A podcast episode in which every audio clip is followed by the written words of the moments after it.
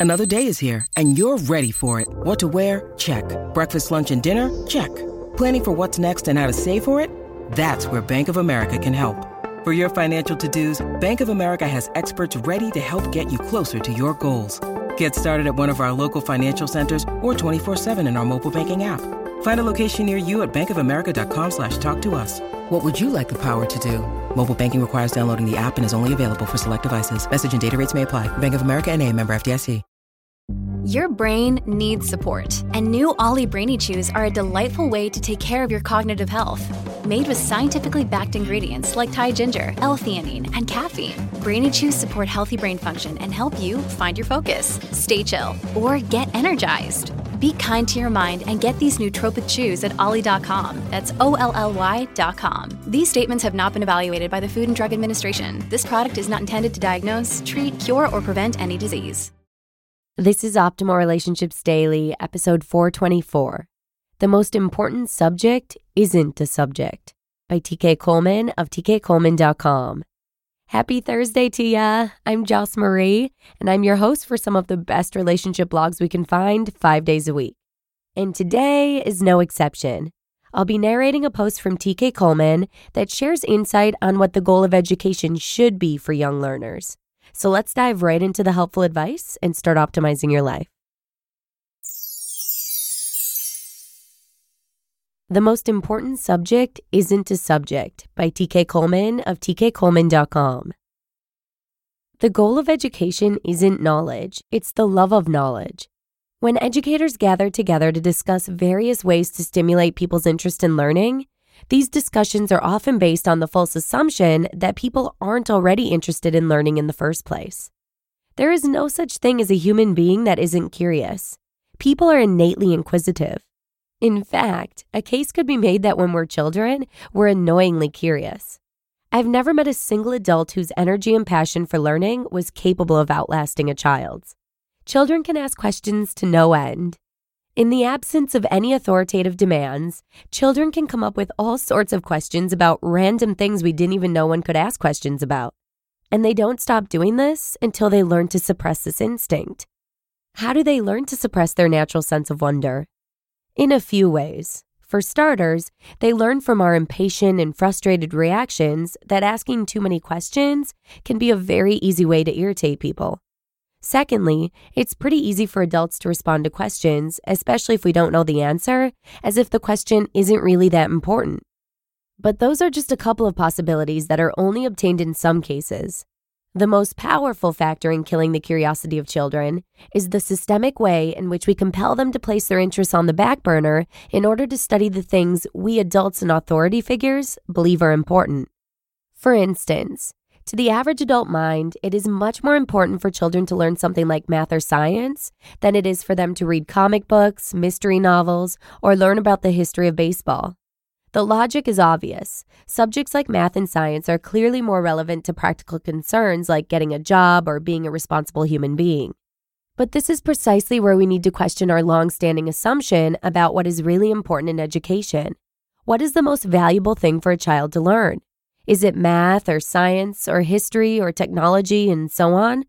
I think the answer is a compelling no.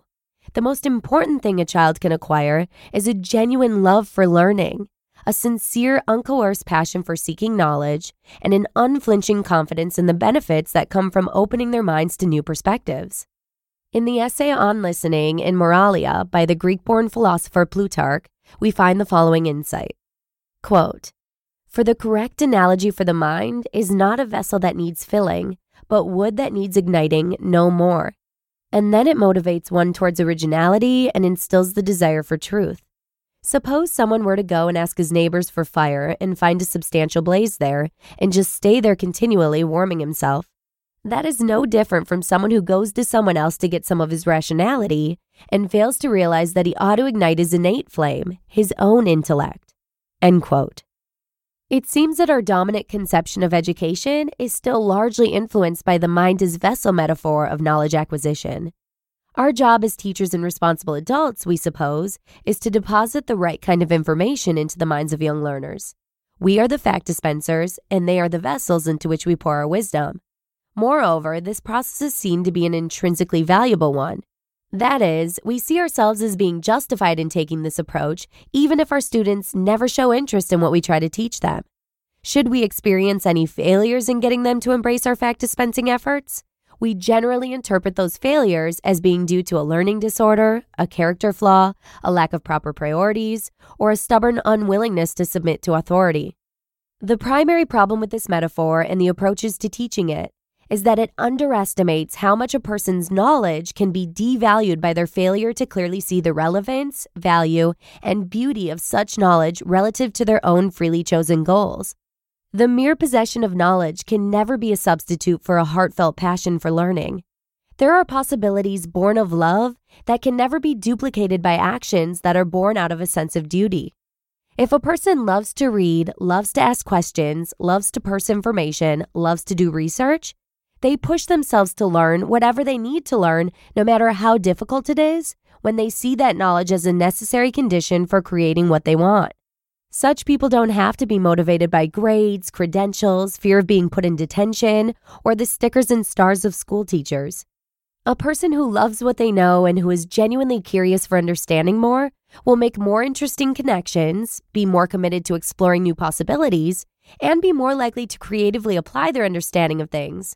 In comparison with those who simply learn to become masters at passing tests and completing assignments based on what other people consider to be important.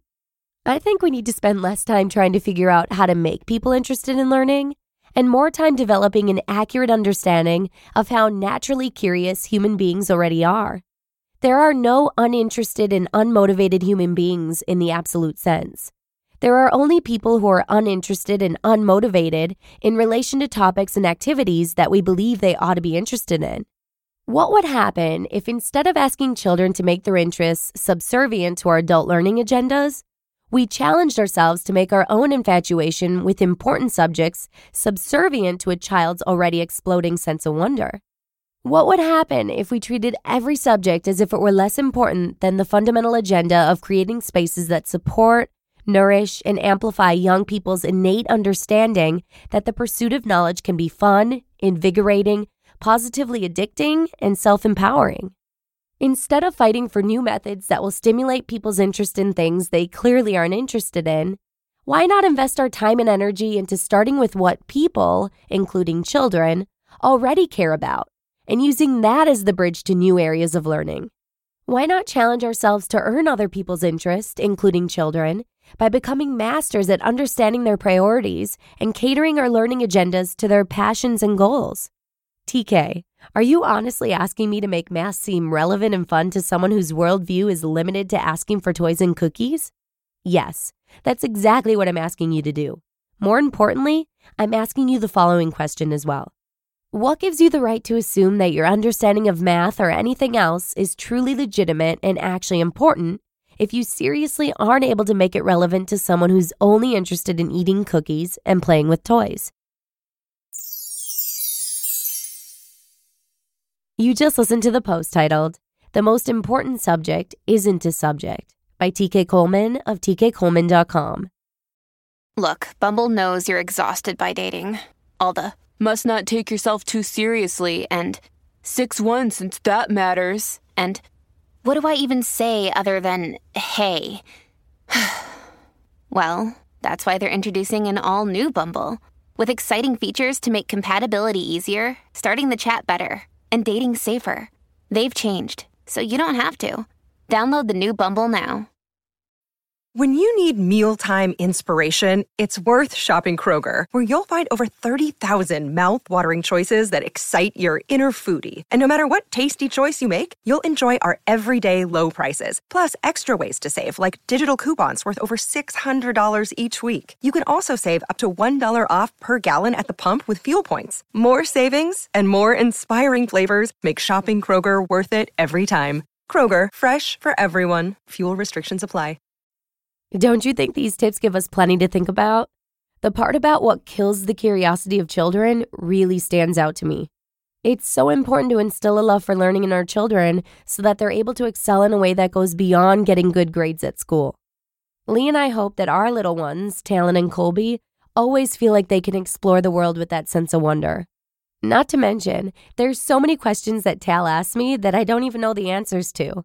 So at the end of the day, I think I learn just as much as he does. And honestly, it's fun. So thanks so much to TK Coleman for letting me share these awesome tips with you today. And before we check out of here, I'd just like to let you know that we did a t shirt giveaway on our Facebook group this month. You heard that right. One of our listeners just won a free t shirt. So go ahead and subscribe to our weekly newsletter at oldpodcast.com to be the first to hear of giveaways and contests. And that's all I've got for you today. So let's go ahead and finish on up. Thanks so much for listening. Have a great day. And remember to come on back again tomorrow for the last post of the week, where your optimal life awaits. Hello, Life Optimizer. This is Justin Malik, creator and producer of this podcast, but also Optimal Living Daily the show where I read to you from even more blogs covering finance, productivity, minimalism, personal development, and more from incredible bloggers like Derek Sivers, Zen Habits, Marc and Angel, The Minimalists, and all the ones you hear on this show too. So if you enjoyed today's episode and like taking amazing blogs on the go, come on over to Optimal Living Daily and subscribe to that one too. And together, we'll start optimizing your life.